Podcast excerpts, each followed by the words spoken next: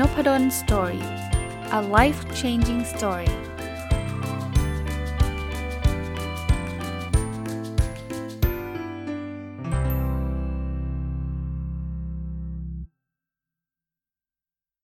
สวัสดีครับ ยินดีต้อนรับเข้าสู่นพดล story podcast นะครับ วันนี้กลับมาที่หนังสือ 1000 plus little things happy successful people do differently ของคุณ Mark and Angel Chernoff นะ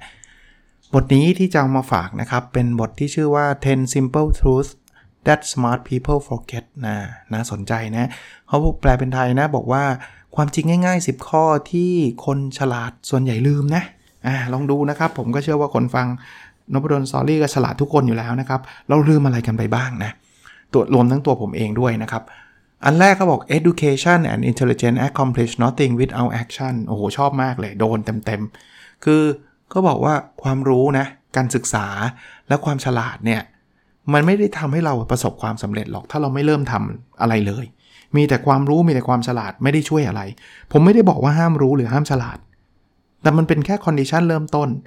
สิ่งที่สำคัญไม่แพ้ความรู้และความฉลาดคือการเริ่มต้นทำนะครับ ชอบคำนี้นะเขาบอกว่า there's a huge difference between knowing how to do something and actually doing it คือมันต่างกันเยอะนะระหว่างรู้ว่าทำยังไงกับ ได้ทำมันจริงๆอะเป็นแรงกระตุ้นให้กับทุกท่านนะครับ ถ้าท่านอยากที่จะทำอะไร คิดแล้ว ดูแล้วรอบคอบเริ่มต้นทำนะครับ ข้อที่ 2 ที่เรามักจะลืมกัน คือเขาบอกงี้ happiness and success are two different things คือความสุขกับความสำเร็จเนี่ยมันไม่เหมือนกันนะนะนั้นคำถามสองคำถามนี้คืออะไรที่ทำให้เรามีความสุข กับอะไรที่ทำให้เราประสบความสำเร็จ มันอาจจะเป็นคำถามที่คุณต้องถามตัวเอง แต่มันเป็นคำถามที่อาจจะมีคำตอบไม่เหมือนกัน ผมไม่ได้พูดแล้วว่าอะไรสำคัญกว่ากันนะ และหนังสือเขาก็ไม่ได้พูดนะ แต่เขาบอกว่าเอาให้ชัดว่าสิ่งนี้ทำเพื่อความสุข กับสิ่งนี้ทำเพื่อความสำเร็จ อ่า อันที่ 3 everyone runs their own business แปลว่าทุกคนเนี่ยได้ทำทำงานหรือทำธุรกิจของตัวเองนั่นแหละ บางคนบอก เฮ้ย ผมไม่ได้ทำธุรกิจนะ ผมมาเป็นลูกจ้างเขา ผมเป็นพนักงานประจำก็บอกว่า มันไม่ว่าคุณจะเป็นพนักงานประจำหรือว่าคุณจะทำธุรกิจทำธุรกิจเองก็แน่นอน แต่คุณเป็นพนักงานประจำคุณก็ไปทำธุรกิจให้กับคนอื่นอยู่ดีอะนั้นคำถามที่คุณควรถามตัวเองนะ คือคุณกำลังขายอะไรพนักงานประจำแล้วกัน พนักงานประจำคือการขายแรงงาน ขายให้ใครขายให้ในายจ้างเรา ขายความรู้ความสามารถให้กับนายจ้างเรา นั้นอย่างที่ผมบอกว่า หรือหนังสือเล่มนี้บอกว่ายังไงคุณก็ขายของอยู่ดีอะ่ะคุณทำธุรกิจอะ่ะแต่เพียงแต่ว่าธุรกิจของคุณเนี่ยเป็นธุรกิจที่แบบธุรกิจจริง ๆ เลย คุณขายให้กับลูกค้าโดยตรงเลย คุณเป็นเจ้าของกิจการเป็นผู้ประกอบการนะธุรกิจชัดเจน แต่เป็นพนักงานประจำก็เป็นธุรกิจนะคุณลองนึกภาพว่าคุณคล้ายๆ เป็นบริษัทที่ให้บริการสมมติเป็นนักบัญชีเนี่ยคุณคือบริษัทที่ให้บริการทำบัญชีอะ่ะแต่เป็นบริษัทของตัวคุณเองอะที่ทุกวันเนี่ยคุณไปแล้วก็ ได้ได้ค่าทำบัญชีหรือค่าทำงานคุณก็คือเงินเดือนของคุณนั่นเองนะครับ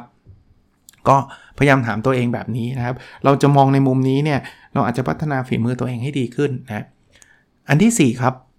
ข้อที่ 4 นะครับ having too many choices interferes with decision making คือถ้าเกิดคุณมีทางเลือกเยอะจนเกินไปเนี่ยมันจะทำให้การตัดสินใจคุณนะวุ่นวายสับสนนะครับ เขาเขาเล่าให้ฟังแบบนี้แล้วผมว่ามันก็ใช่นะครับ ว่าตอนนี้เนี่ยโลกเราเนี่ยมันมีทางเลือกเยอะมาก แล้วเวลาเราเราเจอทางเลือกเยอะๆเนี่ยมันโอเวอร์โหลดเราเนี่ยเราเริ่มจะงง เราเริ่มตัดสินใจแบบไม่ถูกอะ่ะแล้วพอตอนสุดตัดตัดสินใจไม่ถูกสิ่งที่เราทำคือไม่ตัดสินใจนะครับเขาบอกอย่างนี้ฮะพยายามลดทางเลือกลงนะครับ ลดดีเทลต่างๆ รายละเอียดต่างๆ ของแต่ละออปชันลงนะครับ ให้ตัดสินใจเลือกเลยแล้วก็ลุยนะเขาบอกว่า choose something that you think will work and give it a shot นะครับให้เริ่มเลยนะครับตัดสินใจเลยนะครับไม่ใช่ว่าโอ้ยหาข้อมูล 20 ทางเลือกมาเปรียบเทียบนู่นนี่นั่นแล้วไม่ทำอะไรเลยไม่ดีนะ if it doesn't work out choose something else and keep pressing forward ถ้าไม่เวิร์กก็เลิก อันนี้พูดตรงกับที่ผมชอบพูดนะ สำหรับกรณีที่มันไม่ได้ทำความเสียหายกับเรามากลองไม่เถอะทำไปเถอะ ถ้าทำแล้วมันไม่ได้เรื่อง เราก็แค่เลิกแค่นั้นเอง อะ มาดูข้อ 5 ครับ all people possess dimension of success and dimension of failure เขาบอกแบบนี้ก็บอกว่าทุกคนเลยนะ มันมีมุมของความสำเร็จ แล้วก็มุมของความล้มเหลวทุกคน ข้อคิดข้อนี้ทำให้เราได้คิดว่าอย่าพยายามจะเป็น perfect อย่าพยายามทำอะไรที่สมบูรณ์แบบเขาบอกว่า perfection is an illusion แปลว่าไอ้ความสมบูรณ์แบบเนี่ย จริงๆแล้วมันคือภาพลวงตานะครับ ไม่ว่าใครนะคุณเอาเอาอีลอนมัสก็ได้บางคนโอ้โหอีลอนมัสนี่เพอร์เฟกไม่จริงอะ่ะเอาส่วนตัวนะผมก็ไม่ได้รู้จักเขาละเอียดมากพอนะ เอาแค่ว่าผมรู้ประวัติระดับหนึ่งนะอีลอนมัสเป็นคนประสบความสำเร็จในในเรื่องของการทำงานนะ เขามี SpaceX เขามี Tesla เขาทำ PayPal ได้ประสบความสำเร็จเขาโอ้โหเขาทำอะไรเยอะแยะเลยสำเร็จเต็มไปหมดเลย แต่มุมล้มเหลวอะเพียบเลยอีกอย่างหนึ่งที่ผมว่าอีลอนมัสสู้เราหลาย ๆ คนหรือส่วนใหญ่ไม่ได้คือชีวิตครอบครัวเขา เขาหย่ามาแล้วกี่ครั้งก็ไม่รู้ เขาทำงานสัปดาห์หนึ่งเป็นร้อยชั่วโมง แปลว่าเอ้ยเขาไม่มีเวลาให้กับความสัมพันธ์เขาแน่นอน อย่างเงี้ยคือถามว่าอีลอนมัส perfect ไหมอาจจะเป็นเรื่องของงานอาจจะเก่งมากสุดยอด แต่พอเรื่องของความสัมพันธ์เนี่ยผมว่าเขาเกือบศูนย์หรือติดลบเลยด้วยซ้ำนะเพราะนั้นก็ don't try to be perfect อะครับ เราเราต้องเราต้องดูนะครับ แล้วบางทีอย่างที่เราก็ทราบนะครับว่าพอเราต้องการที่จะ perfect ทุกอย่างทุกเรื่องเราอาจจะไม่ได้ทำอะไรสักอย่างเลย ไม่ได้ทำอะไรสักเรื่องเลยนะครับ เราก็จะต้องเลือกนะครับต้องต้องต้องประมาณนั้นนะครับ หรือใครจะ balance หรือใครจะทำอะไรก็ได้นะ ข้อที่ 6 ครับเขาบอกว่า every mistake you make is progress ทุกการความผิดพลาดของเราเนี่ย มันคือความก้าวหน้าทำไมเขาถึงพูดแบบนี้ ผมว่าถ้าใครฟังนภดล Story หรือใครอ่านหนังสือเยอะๆ คงได้ยิน quote แบบนี้มาเสมอว่า การล้มเหลวมันทำให้เรารู้ว่า ตอนนี้วิธีนี้มันไม่ work เพียงแต่อย่างเดียวครับ คือคือผมพูดแบบนี้ผมเกรงว่า โอ้ยอย่างนั้นทำชุ่ยๆไปเลย ให้มันล้มไปเลย คือถ้าเกิดคุณทำช่วยๆ แล้วคุณไม่ได้เรียนรู้อะไรจากการล้มครั้งนั้น มันเป็นการล้มที่แพงมาก คือล้มเอางี้ล้มเหลวเกิดขึ้นแน่นอน เพียงแต่ว่าล้มเหลวครั้งนั้นน่ะจะถูกหรือจะแพงมันขึ้นอยู่กับว่า คุณได้อะไรจากการล้มเหลวนั้นหรือเปล่าคนบอกอ้าวก็มันล้มมันจะได้อะไรล่ะ ผมทำธุรกิจแล้วมันพัง ถ้าพังแล้วคุณไม่เรียนรู้อะไรนะมันนั้นมันเป็นการล้มเหลวที่แพง แล้วคุณทำธุรกิจใหม่ คุณก็พังใหม่ คุณก็ล้มอีก คุณก็เจ๊งอีก แต่ถ้าเกิดคุณพังแล้วคุณรู้ว่าอ๋อ การเชื่อใจเพื่อนโดยไม่เซ็นสัญญาเนี่ยมีปัญหาเลยนะ โดนเพื่อนยึดธุรกิจไปเลยนะ นี่คือ progress นะ นี่คือความก้าวหน้า อีกมุมหนึ่งที่ผมชอบพูดเสมอสำหรับคนที่กลัวความล้มเหลวมากๆเนี่ย คุณมองว่ามันคือความก้าวหน้าแบบนี้สิครับ สมมุติว่าเราทำสตาร์ทอัพแล้วกันนะ สตาร์ทอัพเนี่ยโอกาสสำเร็จมัน 10%มันแปลว่าทำ10 ครั้งจะล้มก่อน 9 ครั้ง เอาแบบง่ายๆนะแปลง่าย ๆ แบบนั้น ทำ10 ครั้งจะล้ม 9 ครั้ง และจะสำเร็จครั้งเดียว เพราะฉะนั้นทำครั้งแรกล้มเนี่ยเรานับ 1 เลย พูดง่ายๆว่าเรานับได้ถึง 10 เมื่อไหร่เราชนะเมื่อนั้นเนี่ยนี่คือความก้าวหน้า ถ้าคือคุณนับความล้มเหลวเป็นแบบนี้นะ พอครั้งครั้งที่ 2 ล้มได้ 2 แล้วเว้ย ครั้งครั้งที่ 3 ล้มได้3แล้ว ส่วนตัวผมก็ใช้เวลาผมส่ง journal บทความวิจัยไปยังวารสารที่มันดีๆอะผมนับแบบนี้จริงนะ ว่าผมต้องถูกรีเจ็คกี่ครั้งอะมันถึงจะได้รับตอบรับสักครั้งหนึ่ง ถ้าบริษัทดีๆเนี่ยสมมุติว่า acceptance rate มัน 10%ก็แปลว่าผมต้องส่ง 10 ครั้งอะกว่าที่จะมีวารสารดีๆ รับผมสักครั้งหนึ่งเพียงแต่ขีดเส้นใต้ไม่ใช่ส่งแล้วโดนรีเจ็คก็ส่งเลย ส่งแล้วโดนรีเจ็คก็ส่งเลย คือคุณไม่ได้แก้อะไรเลย คุณไม่ได้เรียนรู้อะไรจากจากคอมเมนต์เขาเลย อย่างนี้ส่งเป็นร้อยก็ไม่ได้รับครับ โดนรีเจ็คมากลับมานั่งคิด นั่งแก้นั่งปรับ ส่งไปที่ 2 มันจะดีขึ้นกว่าที่แรกแน่นอน เอาโดนรีเจ็คอีกนั่งคิด นั่งแก้นั่งปรับ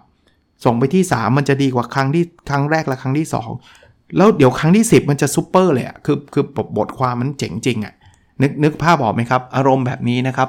every every mistake you make is progress นะครับ มาถึงข้อที่ 7 ครับ ข้อที่ 7 บอกว่า people can be great at doing things they don't like to do แปลว่าคนเราเนี่ยอาจจะเก่งในการทำสิ่งที่เขาไม่อยากทำ คือเขาเขาพูดแบบนี้นะเขาไม่ได้แบบกระตุ้นให้เราไปทำสิ่งที่เราไม่อยากทำนะ แต่เขาบอกว่ามันมีความเข้าใจผิด หรือคนส่วนใหญ่มักจะลืม คือเราจะเข้าใจกันมุมเดียวว่า ถ้าเราทำสิ่งที่เรารักเราจะทำได้ดี ซึ่งอันนั้นก็ไม่ผิด แต่เขากำลังจะบอกว่ามันมีคนจำนวนไม่น้อยเลยครับ ทำในสิ่งที่ตัวเองไม่รักแต่ทำได้ดีอะอย่าลืมมุมนี้ด้วยนะครับเขาเขามีเรื่องราวว่าเขามีเพื่อนที่เป็นนักบัญชีเขาบอกว่าเบื่อมากเลยไม่อยากทำบัญชี แต่เพื่อนคนนี้ทำบัญชีได้เก่งมาก ได้สุดยอดมาก เพราะนั้นเนี่ยการทำได้ดีไม่ได้มี condition ว่าคุณต้องรักก่อนเสมอไป ผมต่อยอดเรื่องนี้ให้เลยครับ Mark Cuban คนที่เป็นเจ้าของทีม Dallas Maverick แล้วก็เป็น entrepreneur เป็นผู้ประกอบการชื่อดังของ อเมริกาเป็น billionaire คนหนึ่งเนี่ย ที่เขาบอกว่าหนังสือผมเคยเขียนไว้ใน Future Mindset เนี่ย don't follow your passion ให้ follow your effort เนี่ยเขาบอกแม้กระทั่งแบบนี้นะครับว่าถ้าเกิดคุณทำอะไรได้ดีมากๆแล้วอะคุณทำไปเถอะทำให้มันสุดๆ แล้วเดี๋ยวคุณจะรักมันเองถามว่าทำไมอะนึกภาพนะ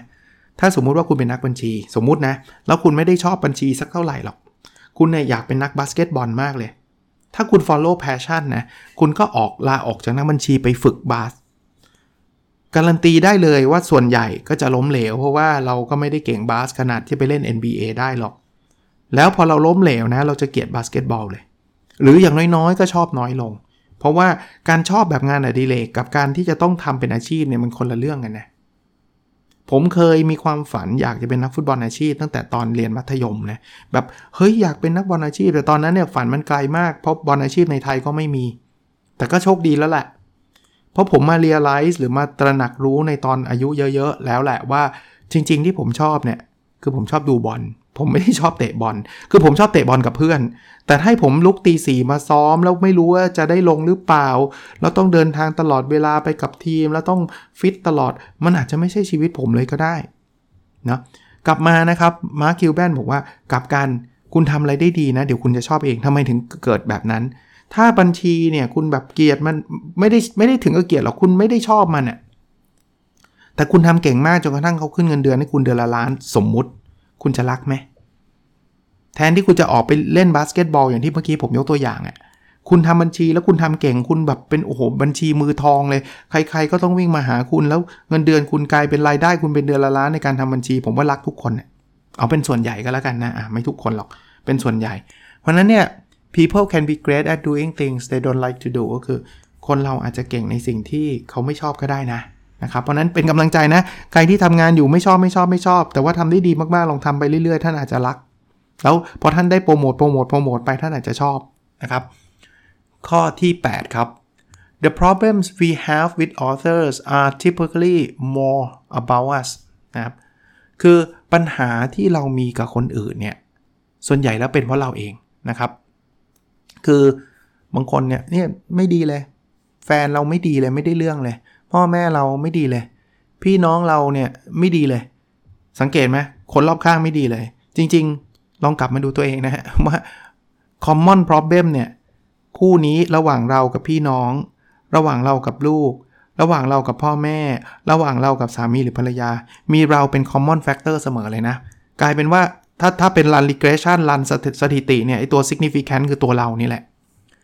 บางทีเราลืมไปครับ เรามองไปแต่คนอื่น ชี้นิ้วแต่คนอื่นบอกว่า พ่อแม่ผิด พี่น้องผิด ภรรยาผิด ลูกผิด เจ้านายผิด ลูกน้องผิด เพื่อนร่วมงานผิดผิดหมดทำไมมันมันต้องมาผิดกับเราคนเดียววะหรือว่าเรานั่นแหละผิด เรามักจะเป็นคนสุดท้ายที่ลืมตัวเองนะครับ ผมมักจะพูดแบบนี้อยู่เสมอนะว่า ถ้ามีโอกาสได้พูดนะ ถ้าไม่ไม่มีโอกาสก็พูดลำบากอะพูดแบบนี้มันคือคือพูดผ่านพอดแคสต์เนี่ยอาจจะสะดวกที่สุดละเพราะมันไม่ได้เป็น personal นะ ทำงานแล้วแบบเจ้านายเฮงซวยเจ้านายเฮงซวยเปลี่ยนงานทุกครั้งเจ้านายเฮงซวยทุกครั้งเนี่ยมันอาจจะเป็นไปได้นะคือท่านซวยจริง ๆ ไปเจอเจ้านายเฮงซวยทุกครั้ง แต่ว่าผมอยากให้ท่านกลับมาคิดนิดหนึ่งก็แล้วกัน หรือว่าเราวะเฮงซวย คือคือพูดแบบนี้ไม่ได้ไม่ได้ว่าท่านที่จะบอกว่าโอ๊ยก็มันเจ้านายจริง ๆ อาจารย์อาจารย์ลองไปดูสิเจอเจ้านายแบบผมแล้วอาจารย์จะเข้าใจ ผมรู้แต่ว่าถ้ามันบ่อยมากอะเปลี่ยนงานเท่าไหร่แล้วก็มีปัญหากับเจ้านายตลอดเนี่ยเราอาจจะต้องกลับมาพิจารณาตัวเราเองด้วยนะ พูดไว้ถ้าท่านมั่นใจแล้วว่าท่านมันเปอร์เฟกก็ไม่มีปัญหาครับ ผมก็เคารพการตัดสินใจของท่านนะครับ แต่บางทีคนที่เราลืมแม้กระทั่งตัวผมเองอะ่ะผมพูดพูดแบบเนี้ยมันก็ผมก็อาจจะมองข้ามอะไรไปบางอย่างก็เหมือนกันนะครับ The problems we have with authors are typically more about us นะครับ โอเค ข้อ 9 ครับ emotional decisions are very good decisions การตัดสินใจที่ใช้อารมณ์เนี่ยส่วนใหญ่แล้วเนี่ยมักจะไม่ใช่การตัดสินใจที่ดี คือผมไม่ได้มนุษย์นะ มันคงไม่มีใครหรอกครับ ที่ตัดสินใจไร้อารมณ์เราไม่ใช่หุ่นยนต์ แต่ถ้ามัน emotional มากๆ ไม่ว่าทางด้านไหนนะ ไม่ว่าบวกหรือลบนะ เอาลบก่อน ผมมักจะบอกเสมอ แล้วหนังสือก็บอกไม่ใช่ผมบอกคนเดียวหรอก ตอนโกรธอย่าเพิ่งตัดสินใจ หัวหน้าด่ามาโกรธปุ๊บ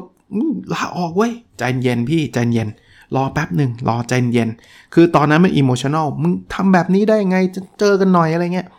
ทำแบบนั้นน่ะเดี๋ยวต่อไปคุณจะเสียใจภายหลังว่าไม่น่าเลย ฉันไปยื่นใบลาออกทำไมเรื่องมันนิดเดียวเองนะในเชิงบวกบ้าง โอ้โห ตอนนี้ทุกอย่างดีไปหมด ซื้อหุ้นแล้วหุ้นขึ้น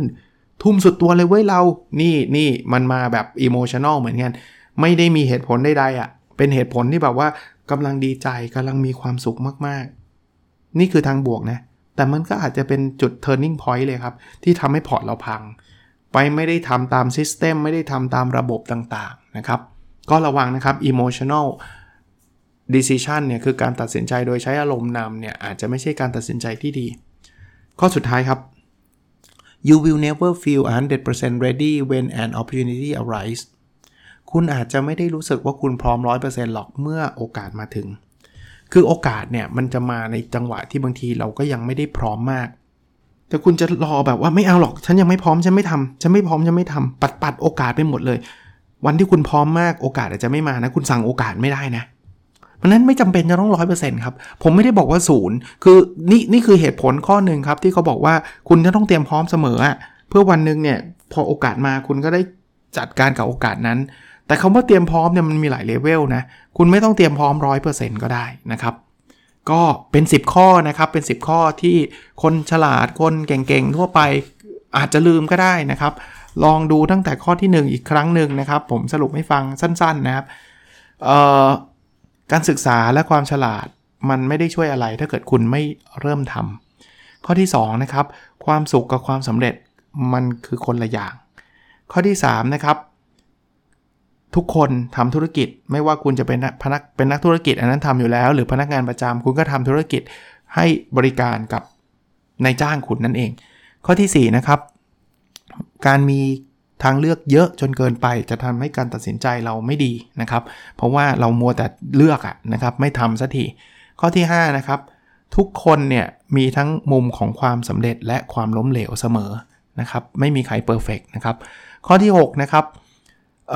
ความผิดพลาดเนี่ยมันคือความก้าวหน้าประเภทหนึ่งนะครับ มันพาเราเดินไปข้างหน้า ขอให้เราได้เรียนรู้นะครับ ข้อที่ 7 คนเราเนี่ยอาจจะเก่งในสิ่งที่เขาไม่รักก็ได้นะครับก็ได้ ข้อที่ 8 นะครับ ถ้ามีปัญหากับคนอื่นเนี่ยบางทีเนี่ยมันเป็นเพราะเราไม่ได้เป็นเพราะคนอื่นนะครับ ข้อที่ 9 นะครับ การตัดสินใจโดยใช้อารมณ์เยอะๆเนี่ยมักจะไม่ใช่การตัดสินใจที่ดี และข้อที่ 10 นะครับ เราไม่มีทางพร้อม 100%เว้นเมื่อเอเรามีโอกาสวิ่งเข้ามาก็ต้องตัดสินใจนะครับ บางทีรอ 100%เนี่ยโอกาสมากี่กี่ครั้งต่อกี่ครั้งแล้ว เราก็ไม่ได้ทำสักที ก็หวังว่าจะเป็นอีกหนึ่งตอนที่เป็นประโยชน์นะครับ จะพยายามเอาเช้าวันศุกร์อะก็จะเอาเรื่องราวแบบนี้นะครับมามาให้ท่านนะครับ แล้วก็ก็ไม่ได้สัญญาเราว่าจะทุกวันศุกร์แต่ว่าก็จำได้นะครับ วันศุกร์ก็น่าจะเบาๆหน่อยนะครับ โอเคนะครับ ขอให้เป็นวันศุกร์ที่สดใสนะครับ แล้วเราพบกันใน episode ถัดไปนะครับ สวัสดีครับ